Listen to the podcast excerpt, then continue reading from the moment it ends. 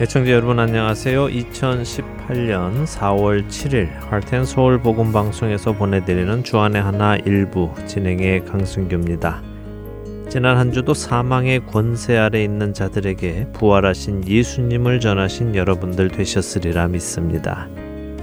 4월을 맞았습니다. 부활하신 예수님을 통해 새로운 생명을 얻은 우리로 살아갈 수 있기를 바랍니다. 4월을 맞이해서요 할텐 서울 복음 방송이 개편을 맞았습니다. 잠시 안내를 해드리겠습니다. 주안의 하나 1부는요 애청자 여러분들과 함께 기도하는 시간이죠. 1분 기도 준비되어 있고요. 창세기를 함께 보며 아브라함을 믿음의 조상으로 빚어가시는 하나님을 만나는 시간이었죠. 아브라함의 하나님에 이어서요 같은 하나님의 손길을 만나보는 시간입니다. 민경은 아나운서와 제가 야곱의 하나님으로 여러분을 계속해서 찾아뵙게 되었습니다. 주안의 하나 2부는 신약의 서신서의 배경을 알아보므로 서신서를 더욱 깊이 읽을 수 있도록 인도해주는 김민석 아나운서의 서신서 읽기와 예수 그리스도의 복음을 다음 세대에 전할 우리 자녀들을 위해 기도하는 시간이지요. 데보라 조이 박사의 자녀들을 위한 기도, 그리고 은혜의 설교 말씀이 준비되어 있습니다. 주안의 하나 3부는 성경적인 기도를 찾아보므로 우리의 기도도 돌아보고 또 올바른 기도로 방향을 제시해 줄 민경은 아나운서의 주님 마음에 합한 기도와 생활 속에서 주님을 묵상해 보는 최미혁 아나운서의 내 마음의 묵상 그리고 그린스보로 한인 장로교회의 한일철 목사님께서 전해 주시는 말씀 이 시대의 엘리야로 살라는 새로운 말씀 시리즈가 여러분을 찾아갑니다. 그리고 그동안 방송되었던 프로그램들 중 우리 신앙에 도움이 될 프로그램들을 다시 방송해 드리는 주안의 하나 4부에서는 예수님의 설교라고 할 수 있는 산상수훈을 깊이 생각해 보는 최소영 아나운서의 산상수훈과 혼란스러운 찬양 문화의 유행 속에서 성경에 근거한 찬양의 본질을 되찾아보는 박용규 아나운서의 성경적 찬양 시즌 1 그리고 요한복음을 깊이 공부하는 시간이었죠. 김경환 목사님의 요한복음 강해가 다시 방송이 됩니다. 자녀들을 위한 방송이지요. 주안에 하나 5부와 6부는 각각 한국어와 영어로 방송이 됩니다. 자녀들이 성경을 직접 읽는 Let's Read the Bible은 한국어로는 박재필 아나운서, 영어로는 강유나 어린이가 진행을 합니다. 또 사복음서 속에서 예수님의 발자취를 따라가는 모노드라마 Hello Jesus는 김민석 아나운서가 한국어로 또 박준수 아나운서가 새롭게 영어로 여러분을 찾아갑니다. 또 우리 자녀들에게 복음을 체계적으로 설명해 줄 새 프로그램이 준비됐습니다. 그리스도의 복음, 영어로는 The Good News of Jesus Christ라는 프로그램이 최승진 아나운서와 원희미 전도사의 진행으로 각각 방송이 되고요. 아이들한테 인기가 많은 프로그램이지요. CBH Ministry에서 제공해주는 Story Time이 최강덕 아나운서가 한국어로 그 내용을 설명해 주게 됩니다. 영어를 사용하는 우리 주위의 식구들을 위한 영어 방송 주안의 하나 7부는 성경 속 단어 한마디의 영어 편인 Christianese 101을 권은혜 아나운서가 새롭게 맡아서 진행을 하고요. 영어 설교인 Grace upon Grace와 타락한 성문화 속에서 음란의 노예가 된 사람들을 예수 그리스도의 말씀을 통해 자유케 하도록 돕는 프로그램입니다. The Sex Spiral이 더스틴 데니엘스 목사님의 인도로 진행이 됩니다.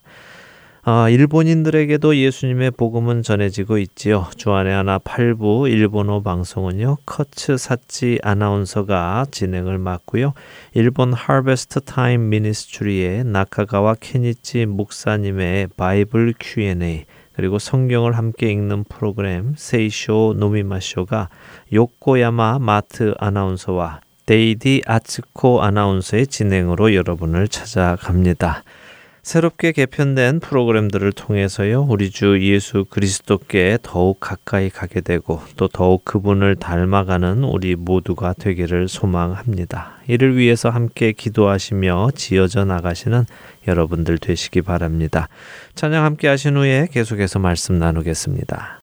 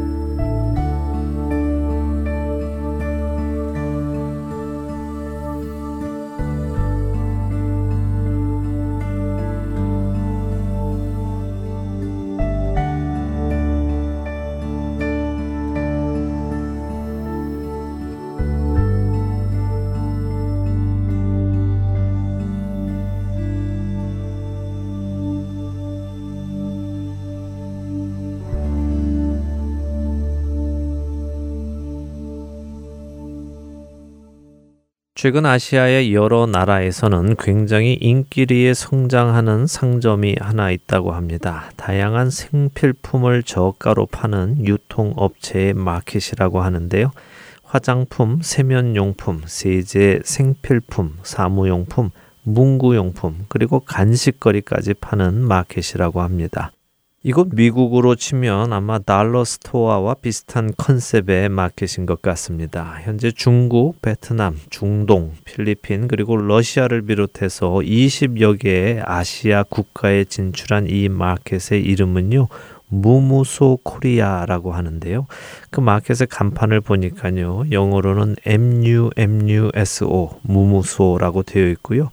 코리아의 준말인 KR이 써 있었습니다. 그리고 그 무무소 코리아 옆에는 한국어로 무궁생활 이렇게 쓰여 있었는데요. 한국의 국화인 무궁화에서 이름을 따온 것이라고 하네요.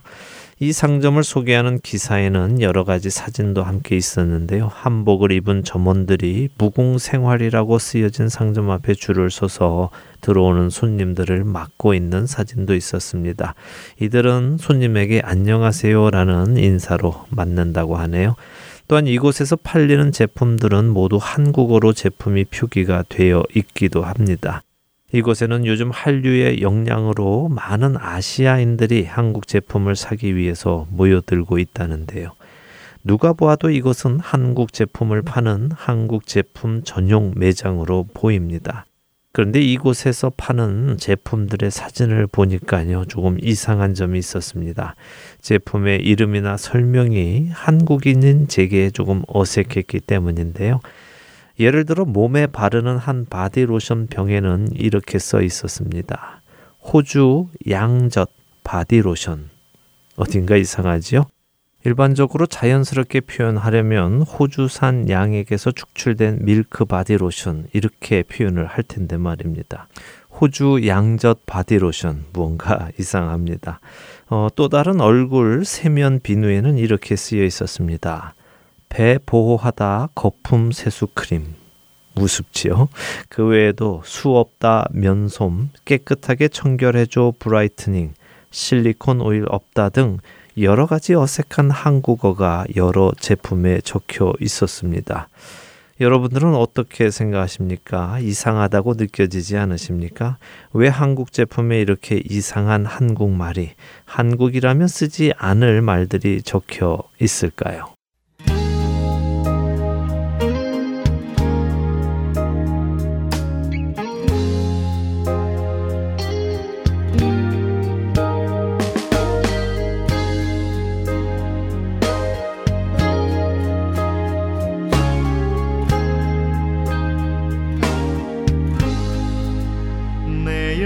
Oh.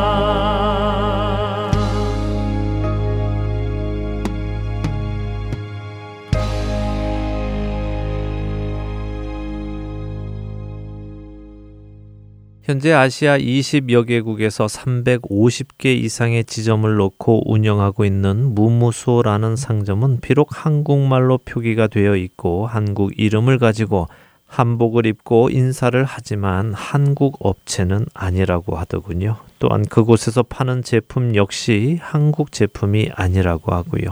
무무소 코리아는 중국 회사이고 그곳에서 파는 제품들 역시 중국에서 만들어진 제품이라고 합니다. 한국의 제품들을 모방하여 만든 제품이라는 것입니다. 문제는 그 회사에서는 이 제품들이 마치 한국 제품인 것처럼 팔고 있다는 것이고 그 회사가 한국 회사인 것처럼 광고를 한다는 것이죠. 그리고 소비자들은 그것이 한국 제품으로 알고 사는 것이고요.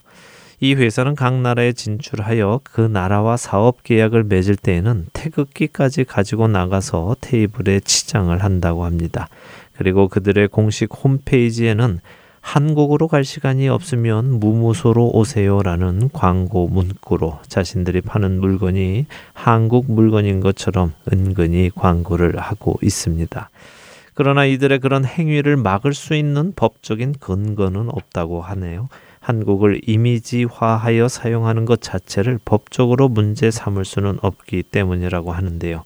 결국 이러다 보니 동남아 지역에서 이 무무소라는 상점은 한국 상품을 파는 곳으로 인기를 얻고 있고요. 그곳의 현지인들은 이 무무소가 한국 브랜드로 알고 있다는 것입니다. 실제로 현지인 손님들에게 한 방송사에서 이 무무소가 한국 브랜드가 아니고 그들이 파는 것이 한국 제품이 아니라고 말을 해주자 현지인들은 놀라며 이것이 한국 것이 아니라고요? 내 친구들도 다 한국 브랜드로 알고 있는데요. 이렇게 제품 설명도 한국어로 쓰여 있고 점원들도 한국 브랜드라고 말을 했습니다. 라며 오히려 그 사실을 믿을 수 없다는 듯한 반응을 보였습니다. 베트남의 한 무무소 상점을 방문했던 한국인은 그곳을 방문한 후에 이렇게 말했습니다. 당연히 한국 브랜드인 줄 알고 반가워서 들어갔는데 허술한 한국어와 저렴해 보이는 물건들을 보고 흠칫했습니다. 라고요. 한국인마저도 처음에는 한국 브랜드인 줄 알고 들어갔다는 것입니다. 하지만 이 한국 손님은 그곳에서 물건을 사지는 않았습니다. 흠칫하고 나왔다는 것이죠. 왜 그랬을까요? 그 한국 손님은 그곳에서 파는 물건들이 한국 제품이 아닌 것을 알아볼 수 있었기 때문입니다. 하나님 제겐 참 두려운 게 많습니다. 잘 모르는 것도 너무 많습니다. 부끄러운 일은 헤아릴 수도 없고 지치고 힘든 때에도 그때도 의연한 척해야 할 때도 있습니다. 음, 그래도 하나님 아버지 하나님을 아버지라 부를 수 있어서 난 참 좋습니다. 오 나의 하나님 아버지 하나님을 아버지라 부를 수 있어서 난 참 다행입니다. 오 나의 하나님 아버지 하나님을 아버지라 부를 수 있어서 난 참 좋습니다.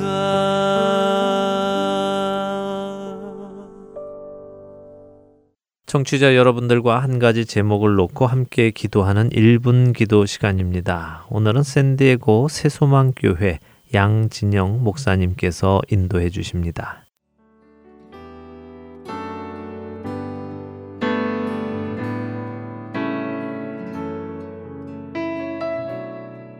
할트앤서울 복음방송 청취자 여러분 안녕하십니까? 저는 샌디에고 세수망교회를 섬기고 있는 양진영 목사입니다. 제가 오늘 나누고 싶은 기도 제목은 각 선교지에 있는 선교사님들의 자녀를 위해서 기도하고 싶습니다. 얼마 전 제 친구 선교사의 소식이 들어왔습니다. 8살 아, 된딸 아이가 갑자기 어, 하나님 나라로 부름을 받았다는 소식이었습니다. 가슴을 너무나도 아픈 소식이었는데 그 소식을 들으면서 과거 우리나라 한국에도 이와 같은 선교사님들이 오셔서 자녀들을 잃어버린 일들이 많이 있었다는 것을 기억을 하면서 참 하나님의 나라를 위해서 지금도 수고하는 수많은 선교사님들의 가족과 특별히 자녀들의 건강과 또 영적인 비전을 위해서 함께 기도하고 싶습니다. 지금 이 시간 함께 마음을 모아서 기도하겠습니다.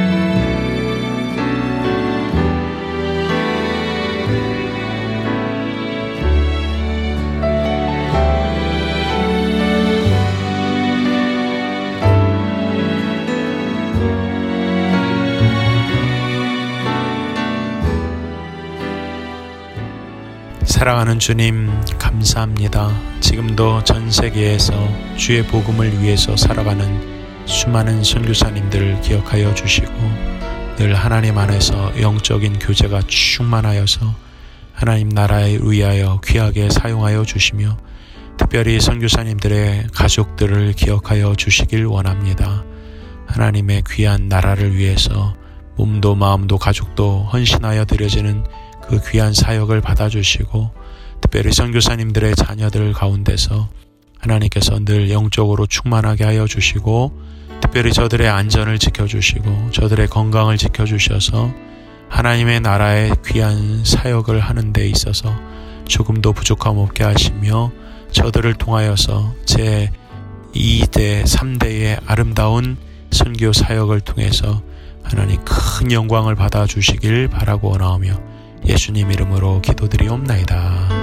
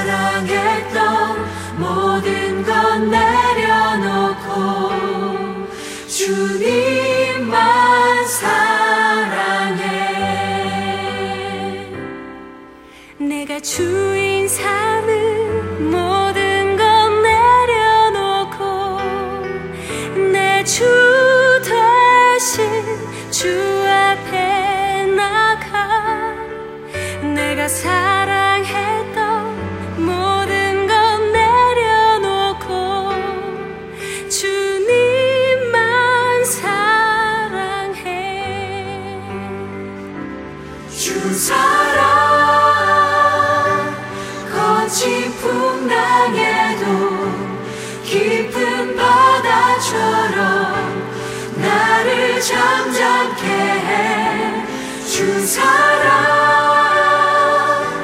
내 영혼의 반석. 그 사랑 위에 서리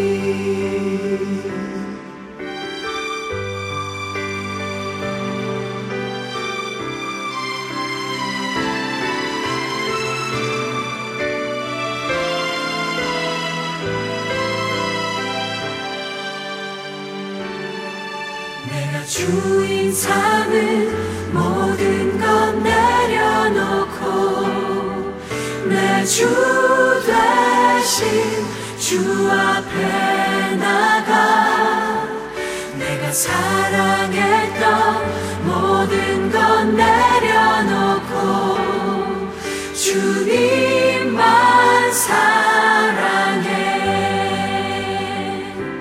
주 사랑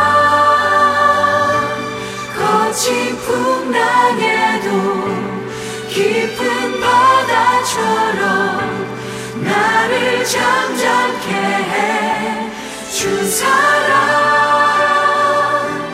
내 영혼의 반석 그 사랑 위에 서리. 주 사랑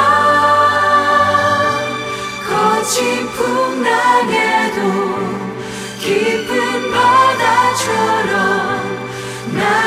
잠잠케 해주 사랑 내 영혼의 반석.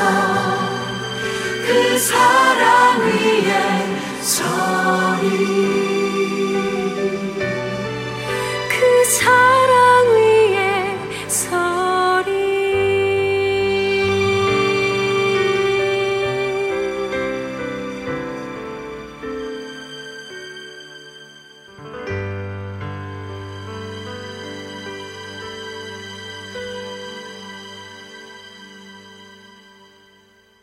할텐 서울 복음 방송은 인터넷 www.hartenseoul.org를 통해 매주 토요일 5시간의 한국어와 2시간의 영어, 1시간의 일본어로 복음을 전하는 선교회입니다.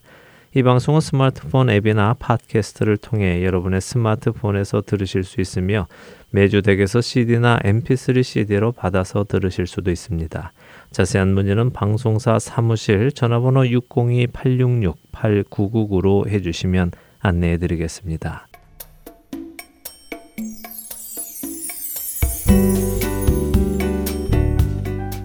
안녕하세요. 저는 지난 2014년부터 뉴저지 포트리 한아름과 한남 체인의 복음방송 CD를 공급하고 있는 정요셉 봉사자입니다. 믿지 않는 분들에게는 예수님의 복음을, 믿는 자들에게는 생각과 마음을 지킬 수 있도록 도와주는 복음방송이 정말 얼마나 감사한지 모릅니다. 우리 주님께 찬양과 영광을 돌려드립니다. 감사합니다. 안녕하세요.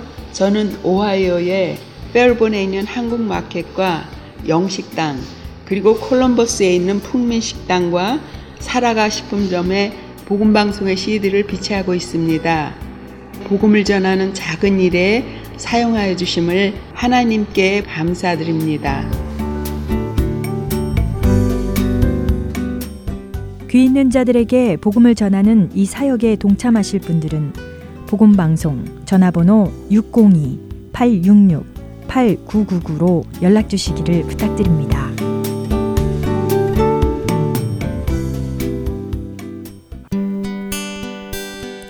기쁜 소식 사랑으로 땅끝까지 전하는 아랜소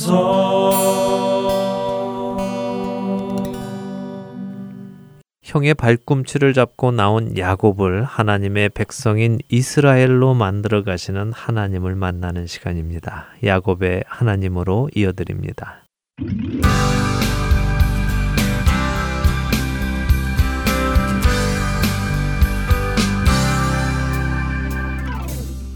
애청자 여러분 안녕하세요. 4월 개편을 맞아 새롭게 여러분을 만나게 된 프로그램 야곱의 하나님 진행의 민경은입니다. 네, 여러분 안녕하세요. 강승규입니다. 네, 말씀드린 대로 4월을 맞아서 여러분들과 새롭게 만나게 되었는데요. 이미 지난 6개월간 아브라함의 하나님을 통해서 아브라함을 믿음의 조상으로 빚어 가신 하나님을 창세기를 통해서 만나보셨기 때문에 야곱의 하나님, 이 프로그램이 어떤 프로그램일지 이미 예상을 하실 것 같습니다. 예, 그러시겠죠? 사실 저의 처음 의도는 우리 청취자 여러분들과 함께 아브라함과 이삭과 야곱을 빚어가시는 하나님을 알아가는 것이었습니다. 구원에 대한 구체적인 시작이 바로 이 셋, 아브라함과 이삭과 야곱으로부터 시작되었다 해도 과언이 아니니까요. 그리고 이와 함께 창세기의 대부분을 청취자 여러분들과 살펴보는 시간을 갖기 원했습니다. 그러면 앞으로 창세기 50장까지 계속해서 살펴보게 되겠군요. 네, 그렇게 하려고 합니다. 지난 아브라함의 하나님이 창세기 25장 10절까지를 다루었다면요. 이제 오늘부터 시작되는 야곱의 하나님은 창세기 25장 11절로부터 창세기 50장까지 보게 될 것입니다. 네, 기대가 되는데요. 그런데 청취자분들 중에는 어, 이삭은 어디 갔지? 하실 분들이 계실 것 같아요. 네. 아브라함의 하나님 다음에 바로 야곱의 하나님으로 넘어가서요. 맞습니다. 어, 이삭은 안 다루나 하실 수도 있는데요. 그렇지는 않습니다. 이삭의 하나님도 다를 것입니다. 그런데 아시다시피 저희 방송이 매 3개월마다 개편을 하는데요. 이삭의 경우는 그 내용이 3개월을 다룰 만큼 많지는 않습니다.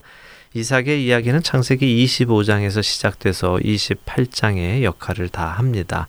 물론 그의 죽음은 창세기 35장에 나오지만요. 이미 창세기 28장에서 스토리의 중심은 이삭에게서 야곱으로 넘어가지요. 그렇기 때문에 이삭의 이야기는 야곱의 하나님 이 프로그램 전반부 몇 주에 걸쳐서 다루고요. 야곱의 하나님으로 넘어가도록 하겠습니다. 네, 그럼 이삭의 하나님도 만날 수가 있겠군요. 그럼요. 자, 시작을 해볼까요? 지난 시간까지 아브라함의 하나님은 최강덕 아나운서와 진행을 했는데요. 야곱의 하나님은 민경은 아나운서와 진행을 합니다. 잘 부탁합니다. 진행은 하지 않으셨어도 방송은 들으셔서 그 내용을 다 기억하고 계시죠? 네, 물론이지요. 열심히 잘 들어서 다 기억하고 있습니다. 네, 그럼 지난 내용을 다 알고 계시는 것으로 믿고 이야기를 나누겠습니다. 지난 시간들을 통해서 우리는 세상의 중심인 갈대아 우르라는 곳에 살던 아브라함이라는 사람을 불러내셔서 그를 믿음의 조상으로 빚어가신 하나님을 보았습니다. 아브라함의 삶이 특이한 것은요, 그는 부름받았을 때에 하나님의 말씀을 믿음으로 의롭다 하심을 받았다는 것입니다. 그렇지만 그의 행동은 아직 그의 칭함처럼 의롭지는 못했습니다. 아직 하나님의 말씀과 능력을 온전히 의지하지 못해서 스스로 기근도 해결해 보려 했고요. 또 아기도 낳아 보려 했습니다. 그랬지요. 애굽의 바로 왕이나 그랄의 아비멜렉에게 사라를 빼앗기는 어려움도 겪었고요. 하가를 통해 이스마엘을 낳아 집안에 분란이 있기도 했었습니다. 예, 맞습니다. 그랬습니다. 하지만 그런 그를 하나님께서는 포기하지 않으시고 또 조급해 하지도 않으시고 오랜 시간 동안 차근차근 아브라함으로 하나님을 온전히 경험하게 하셨고요. 결국에는 그가 하나님을 온전히 의지하고 믿었기에 약속의 아들 이삭을 믿음 안에서 번제로 드리려고까지 했습니다. 그때 하나님께서 비로소 아브라함이 하나님을 경외하는 것을 아시게 되셨다고 하시죠. 그래서 경외란 하나님의 말씀을 믿고 행하는 것이라고 하셨지요. 그렇습니다. 우리가 하나님을 경외한다라고 한다면요. 거기에는 내가 하나님의 말씀을 믿고 믿기 때문에 그 말씀대로 행한다 하는 의미가 포함되어야 하는 것입니다. 우리 각자가 정말로 하나님을 경외하는지 한 번씩 돌아보면 좋겠습니다.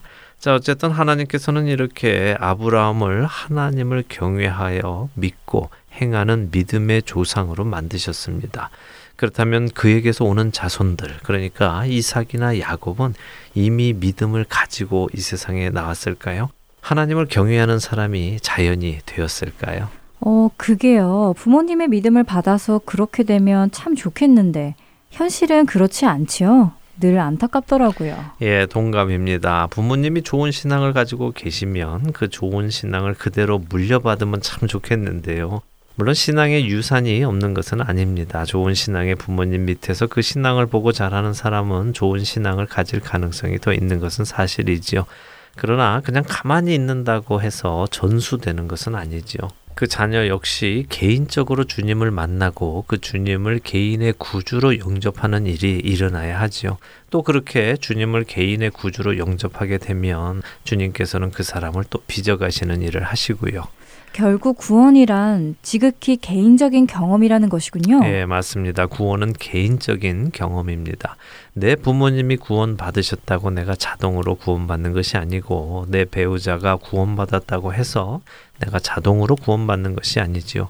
또 마찬가지로 내가 구원받았다고 해서 내 자녀가 자동으로 구원받는 것이 아닙니다. 그렇기에 우리는 개인적으로 주님을 만나고 또 다른 자들도 그렇게 개인적으로 주님을 만나도록 계속해서 통로가 되어야 합니다. 네. 자, 그렇게 이삭이 비록 그가 약속의 아들이었다고는 하지만 그것은 그의 상징적인 의미였을 뿐 그 역시 개인적으로 주님을 만나고 알아가는 경험이 필요한 것이었습니다.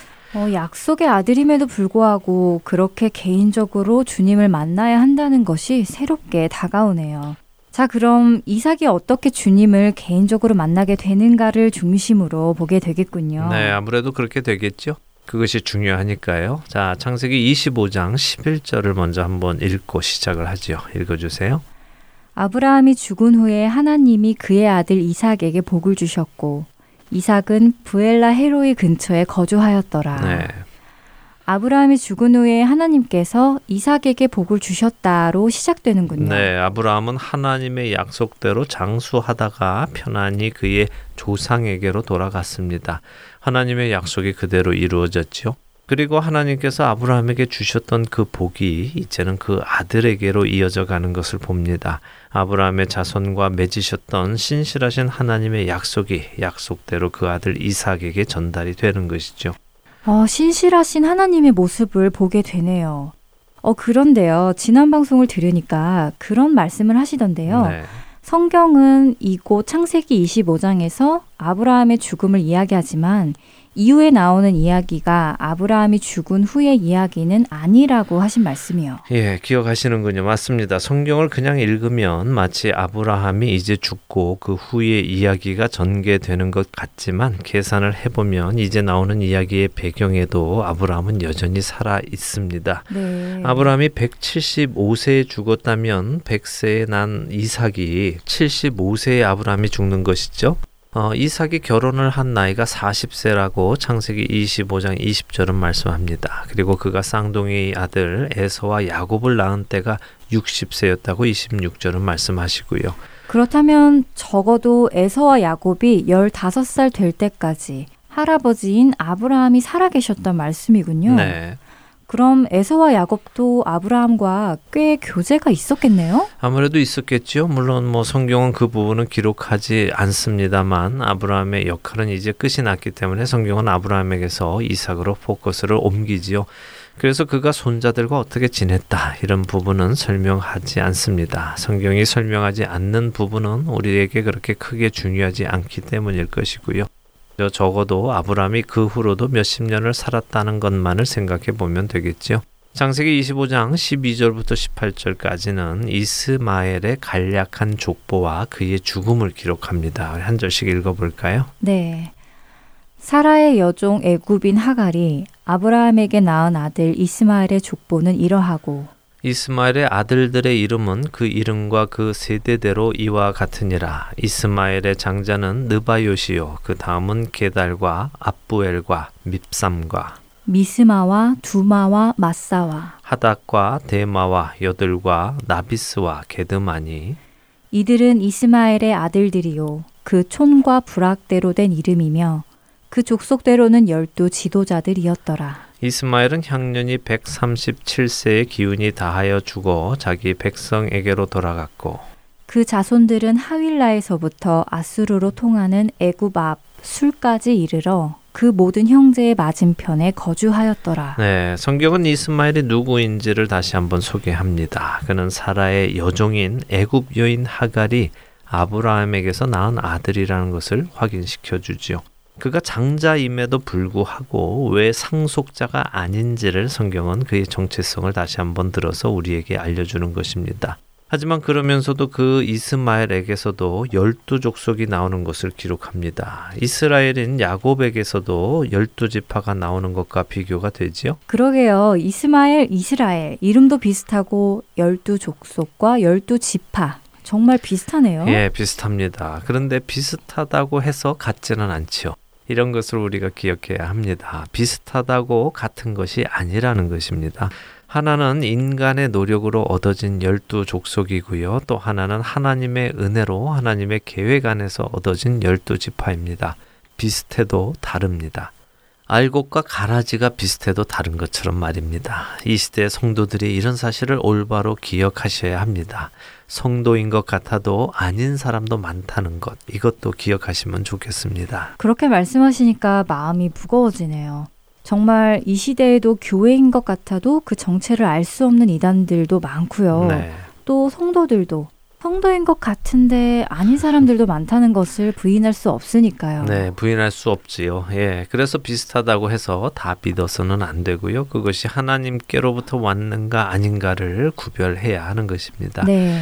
자, 이처럼 이스마엘에게서도 열두 족속이 나옵니다. 그런데 또 놀라운 것이요. 비록 그가 하나님의 약속의 아들은 아니었지만 창세기 17장 20절에서 하나님께서 그를 통해서도 열두 두령을 낳게 하시고 그도 큰 나라가 되게 하시겠다고 약속을 하셨지요. 그리고 그 약속을 하나님께서는 잊지 않으시고 이루신다는 것을 또한 봅니다. 하나님은 정말 약속에 관해서는 철저하신 분이시네요. 네. 약속을 깨는 법이 없으세요. 그것이 의인과의 약속이던 악인과의 약속이던 간에 말입니다. 예, 정말 중요한 포인트를 말씀하셨습니다. 음. 그렇습니다. 하나님은 약속에 철저하신 분이십니다. 약속을 깨지 않으시지요. 왜냐하면 그분은 자기 자신과 약속을 하시기 때문입니다. 기억하십니까? 하나님은 아브라함과 동물을 반으로 갈라놓고 언약을 맺으시지만 그 갈라진 동물 사이를 지나간 것은 하나님 혼자셨죠. 그래서 그분은 신실하십니다. 하나님의 이름을 위하여 그분은 구원을 하시고 하나님 스스로에게 하신 약속을 지키시죠. 그렇기에 우리는 그분의 약속은 결코 깨어지지 않는다는 것을 기억해야 할 것입니다. 그리고 그 약속은 곧 성경의 모든 말씀이고요. 네. 그렇죠? 네, 그렇습니다. 그러니까 성경의 말씀이 말씀 그대로 반드시 모두 이루어질 것이다 하는 것을 우리가 굳건히 믿어야 한다는 말씀이죠. 예, 그렇습니다. 그 말씀을 믿고 우리가 이 땅에서 삶을 살아간다면 우리는 결코 흔들리지 않습니다. 하나님께서 아브라함과 이삭 그리고 야곱에게 보여주시려는 것이 바로 그것입니다. 나의 약속은 반드시 이루어진다. 내가 한 약속은 반드시 지킨다. 그런 나를 믿어라 하시는 것이고요. 또 그 사실을 살펴보는 우리에게도 그 하나님을 믿게 되기를 바라시는 것입니다. 아멘. 그런 믿음이 우리 안에서 자라나기를 소망합니다. 네. 어, 그런데 이스마엘의 죽음도 여기서 기록되었네요. 그러나 역시 그도 시기상으로는 지금 죽는 것이 아니죠? 맞습니다. 이스마엘은 아브라함이 86세에 얻은 아들입니다. 이삭과는 14살 차이가 나죠. 그런 그가 137세에 죽었다고 합니다. 그러니 이삭이 123살 때에 죽은 것이죠. 아직 한참 후의 일이겠죠. 그러나 네. 마찬가지로 그의 역할이 여기서 끝나기에 성경은 그의 죽음을 여기 기록하고 포커스를 이삭에게로 맞추는 것입니다. 자, 이제 창세기 25장 19절에서 26절까지를 읽고 이야기를 나누죠. 네.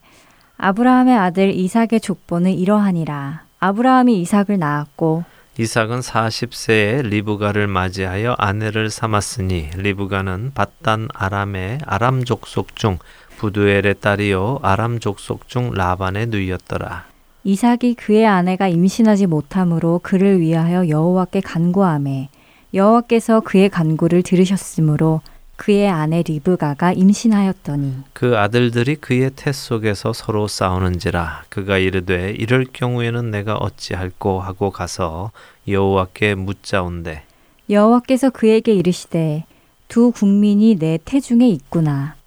두 민족이 내 복중에서부터 나누이리라 이 족속이 저 족속보다 강하겠고 큰 자가 어린 자를 섬기리라 하셨더라. 그 해산 기한이 천즉 태에 쌍둥이가 있었는데 먼저 나온 자는 붉고 전신이 털옷 같아서 이름을 에서라 하였고 후에 나온 아우는 손으로 에서의 발꿈치를 잡았으므로 그 이름을 야곱이라 하였으며 리브가가 그들을 낳을 때에 이삭이 60세였더라. 자, 아까 말씀드렸던 이삭의 결혼 때의 나이 또 아이들을 낳은 나이가 기록되어 있습니다.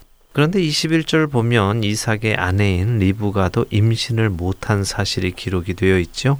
어느 정도의 시간 동안 임신이 안 된 것일까요? 음, 이삭이 40세에 결혼을 하고 60세에 낳았으니까요. 거의 20년이 다 되도록 아이가 없었던 것이네요. 예, 그렇죠. 뭐 59세에 임신을 했을 테니까 19년 혹 거의 20년입니다. 아, 우리가 시작에 부모의 신앙이 자녀에게 전해지면 좋겠다 하는 얘기를 했었는데요. 이삭은 아버지 아브라함에게 하나님에 대해 배웠을 텐데요. 그래서 그런지 아버지의 신앙보다는 조금 나은 행동을 한 것 같습니다. 어떤 면에서 그렇죠? 어, 아버지 아브라함은 자녀를 주시겠다는 하나님의 말씀을 기다리기는 했는데요. 한 10년 정도를 기다렸죠. 10년 기다려도 소식이 없으니까 여종 하가를 통해서 대를 이었습니다. 그런데 이삭은 근 20년을 기다렸다는 것입니다. 아버지보다 거의 두 배의 시간을 기다렸고 종이나 또 다른 방법으로 아이를 가지려 하지 않았다는 것이죠. 아, 그렇네요. 더군다나 그는 아내를 위하여 여호와께 간구했다고까지 하네요. 맞습니다. 아내를 위해 하나님께 간구했습니다. 그리고 하나님께서 그 간구를 들으시고 리브가가 임신하도록 해 주셨죠.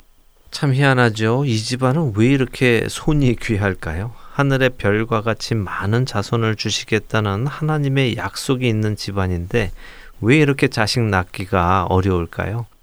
남녀가 결혼을 해서 부부의 관계를 맺으면 임신이 되고 자녀를 얻는 것은 당연한 일입니다. 그렇죠? 그렇지요. 자연 현상이지요. 그렇습니다. 자연 현상입니다. 그런데 그 자연 현상이 이 집안 아버지 아브라함, 아들 이삭에게는 일어나지 않는 것입니다.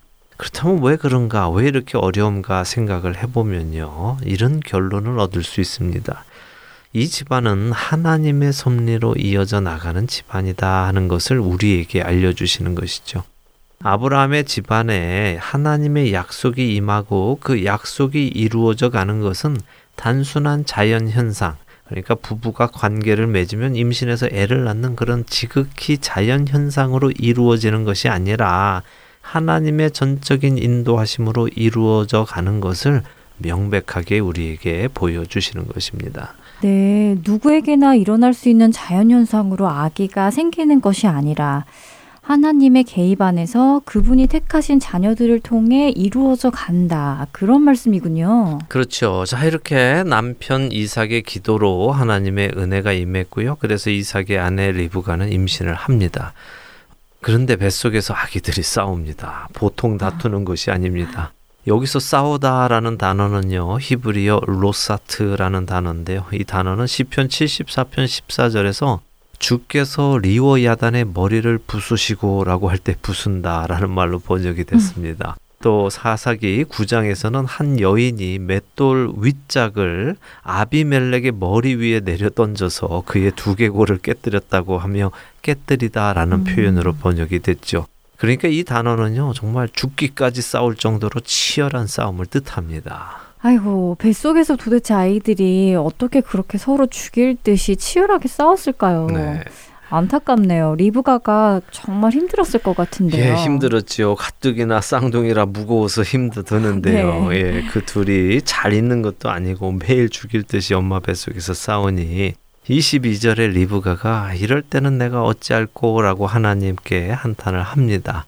이 말 뜻은요, 리브가가 하나님 이래가지고 제가 어떻게 살겠습니까? 도저히 힘들어서 못 살겠습니다. 좀 도와주세요. 라고 하는 것입니다. 어, 실제로 리브가는요, 이 이후에 더 이상 임신을 안 합니다. 이 한 번의 임신을 끝으로요, 임신을 안 하죠. 음. 그만큼 질렸다고나 할까요? 아주 힘든 시간을 보냈던 것 같습니다. 이렇게 묻는 리브가에게 하나님께서는 두 나라가 네 안에 있다. 그런데 큰 자가 어린 자를 섬길 것이다. 라고 말씀을 해 주십니다. 모든 것을 다 하시는 하나님께서 미리 말씀을 해 주시는 것이지요. 그리고 때가 되자 쌍둥이가 태어납니다. 먼저 나온 형은 붉고 전신이 털옷같이 털이 많아서 에서, 털이 많은 사람 이런 의미로 에서라고 이름을 지음을 받고요. 뒤에 나오는 동생은 형의 발꿈치, 발꿈치는 히브리어로 아케브인데요. 그 아케브를 잡고 나서 야곱이라는 이름을 지음 받습니다. 형은 생김새에 따라 지음을 받고 동생은 행동에 따라 이름을 지음 받은 것이네요. 그렇네요. 예. 그리고 이들의 이름들은 그들의 삶과도 관계가 있죠. 이제 다음 시간에는 이들이 그 이름을 가지고 어떻게 살아가는지 보도록 하겠습니다. 네, 야곱의 하나님. 오늘 첫 시간으로 아브라함이 죽은 후에 이삭에게로 포커스가 옮겨지면서 그 이삭의 두 아들 에서와 야곱의 탄생까지 보았습니다. 네. 이제 그들을 개인적으로 만나주실 하나님을 기대하게 되는데요. 야곱의 하나님, 다음 이 시간에 다시 찾아뵙겠습니다. 네, 다음 주에 뵙겠습니다. 한 주간도 평안하십시오. 안녕히 계세요.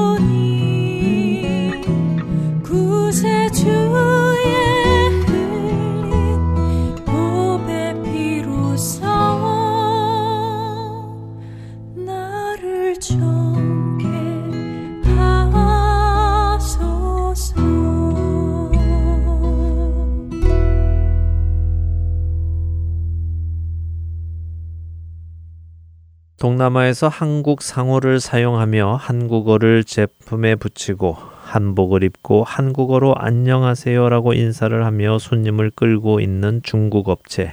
그들의 마케팅에 의해 동남아 현지인들은 그것이 정말 한국 업체이고 한국 상품인 줄 알고 방문하여 물건을 사고 있습니다. 그러나 한국인들은 이 가게에 들어가 물건을 보고는 그들이 제품에 사용한 한국어가 글은 한글이지만 그 의미는 한국인들이 사용하는 말이 아닌 것을 알았기에 이 상점이 한국 제품을 파는 상점이 아닌 것을 알았습니다. 사랑하는 애청자 여러분, 제가 오늘 왜 이야기를 여러분들과 나누고 있다고 생각하십니까? 그것은 첫째 우리 주변에도 십자가를 달고 성경을 가르치고 하나님을 이야기하고 예수 그리스도를 이야기하고 천국을 이야기하고는 있지만 그 뒤에는 구원이 아닌 사망이 있는 곳들이 많이 있기 때문입니다. 자신이 성경이 말하는 다시 오신 메시아라고 주장하는 사람, 자신만이 성경을 옳게 해석해 준다는 사람, 자신의 교회 안에만 구원이 있다는 사람들이 즐비합니다. 한 신학교 교수님에 의하면 한국에 자신이 하나님이라고 주장하는 사람만도 20명이 넘는다고 합니다. 또한 자신이 재림한 예수라고 주장하는 사람도 50명이 넘는다고 하더군요. 그런데 자신을 이렇게 하나님 혹은 재림한 예수라고 허무맹랑한 주장을 하는 사람들에게도 그들을 추종하는 사람들이 있다는 것입니다. 안타깝게도 이런 허무맹랑한 사람들을 추종하는 사람들은 이런 교주들이 하는 말을 모두 사실로 믿기 때문에 그들을 추종하는 것입니다. 동남아 현지인들이 무무소라는 회사가 주장하는 사실만을 받아들이고 그것이 한국 회사이고 제품인 줄로 믿는 것처럼 말입니다.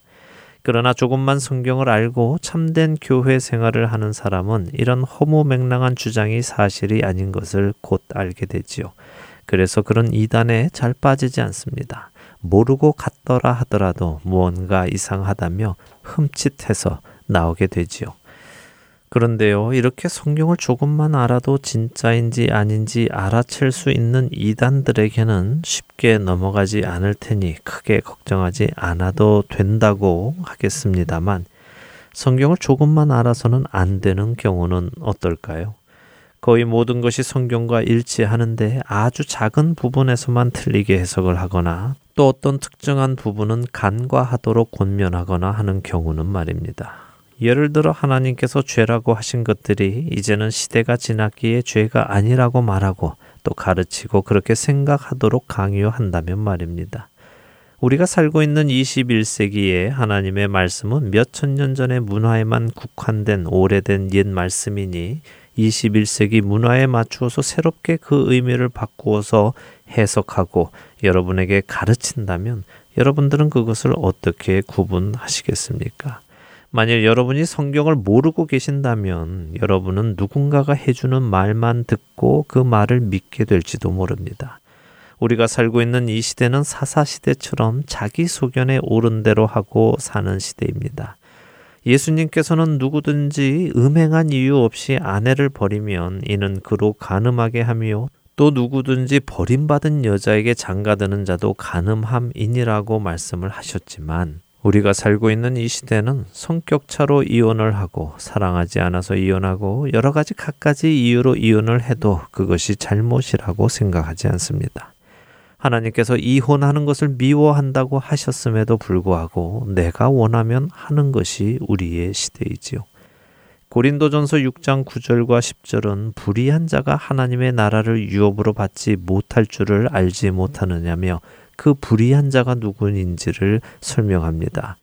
불의한 자는 곧 음란한 행동을 하는 사람, 하나님이 아닌 무언가에 얽매여 살고 있는 사람, 가늠하는 사람, 색을 밝히는 사람, 동성애를 하는 사람, 남의 것을 훔치는 사람, 탐욕을 부리는 사람, 술에 취하는 사람, 욕설과 거친 말로 남을 힘들게 하는 사람, 남의 것을 속여서 빼앗는 사람 등입니다. 성경은 분명히 이런 자들이 하나님의 나라를 유업으로 받지 못한다고 하셨습니다. 그러나 우리가 살고 있는 이 시대의 교회 안에는 이런 일들이 공공연하게 일어나고 있습니다. 성경의 이 말씀들은 세상을 향해 하시는 말씀이 아니라 하나님의 백성인 교회에게 하시는 말씀들입니다. 하나님의 나라를 유업으로 받지 못한다는 말은 무슨 말일까요? 유업은 누가 받습니까? 자녀가 받는 것이죠. 하나님의 나라를 유업으로 받지 못한다는 것은 하나님의 자녀가 되지 못한다는 말씀입니다. 그런데도 우리 시대의 교회 안에는 지옥이 없다고 말하는 목사가 있는가 하면 부의 축적이 곧 하나님의 축복이라고 가르치는 사람들도 있습니다. 하나님께서 가증하다고 하신 동성애와 동성 결혼을 사랑이라는 이름으로 덮어주자는 사람들이 있고 또한 그렇게 하나님께서 죄라고 하신 동성애자를 목회자로까지 안수하는 교회들도 있습니다. 무엇으로 여러분들은 이러한 일들이 옳은 일인지 아닌지 분별하고 판단하시겠습니까? 어떻게 그것이 진리인지 거짓인지 아실 수 있겠습니까? 우리의 모든 판단 근거는 변함없는 진리의 하나님의 말씀입니다. 말씀이 육신이 되어 우리 가운데 오신 예수님께서 모든 것의 근거가 되십니다. 분별을 하기 위해서 우리는 그분의 말씀을 알아야 합니다. 글만 읽는다고 되는 것이 아니라 우리 안에 살아계시는 성령님의 인도하심을 따라 우리가 그 말씀에 근거하여 판단해야 하는 것입니다. 사람의 일을 사람의 속에 있는 영 외에 누가 알리요? 이와 같이 하나님의 일도 하나님의 영 외에는 아무도 알지 못하느니라. 우리가 세상의 영을 받지 아니하고 오직 하나님으로부터 온 영을 받았으니 이는 우리로 하여금 하나님께서 우리에게 은혜로 주신 것들을 알게 하려 하심이라. 우리가 이것을 말하거니와 사람의 지혜가 가르친 말로 아니하고 오직 성령께서 가르치신 것으로 하니 영적인 일은 영적인 것으로 분별하느니라. 육에 속한 사람은 하나님의 성령의 일들을 받지 아니하나니 이는 그것들이 그에게는 어리석게 보이며 또 그는 그것들을 알 수도 없나니 그러한 일은 영적으로 분별되기 때문이라. 고린도전서 2장 11절에서 14절의 말씀입니다. 사랑하는 하트앤소울 애청자 여러분. 여러분은 말씀 안에서 깨어 계십니까? 말씀 안에서 깨어 모든 것을 분별하고 진리 안에 서서 두렵고 떨리는 가운데에 여러분의 구원을 이루어 가고 계십니까? 혹시 여러분 안에 경건의 모양은 있으나 경건의 능력은 부인하는 일은 없습니까? 하나님께 기도하십시오. 성령님의 인도하심을 따라 기도하십시오. 그분께 여러분이 서 계시는 그 곳이 주님께서 기뻐하시는 곳인지 알게 해 주시라고 하십시오. 그리고 그곳에서 여러분이 하실 일이 무엇인지도 알게 해 주시고 그 일을 감당할 능력과 담대한 마음도 주시도록 간구하십시오. 하나님의 말씀을 공부하십시오. 그분을 더 알기 위해 여러분의 모든 노력을 기울이십시오. 그리고 모든 것을 말씀에 근거하여 판단하시고 하나님의 말씀을 부인하는 모든 자들을 여러분에게서 멀리 하시기 바랍니다. 그렇지 않는다면 여러분들은 동남아에 사는 현지인들이 중국 회사가 만들어낸 무무소라는 상점이 한국 상점이라 믿고 그곳에서 파는 중국제 제품이 한국 제품이라고 믿고 사는 실수를 저지르는 것처럼 구원이 없는 곳에서 구원이 있다고 믿고 사는 실수를 저지르게 될 것입니다. 하나님께서는 호세아서 4장 6절에서 내 백성이 지식이 없어서 망한다고 하셨습니다. 하나님을 아는 지식이 없어서 망하는 불행한 일이 여러분에게 일어나지 않기를 간절히 기도드리며 오늘 주안의 하나 일부 여기에서 마치도록 하겠습니다. 함께 해주신 여러분들께 감사드리고요. 저는 다음 주 이 시간 다시 찾아뵙겠습니다. 지금까지 구성과 진행의 강순기였습니다. 애청자 여러분, 안녕히 계십시오.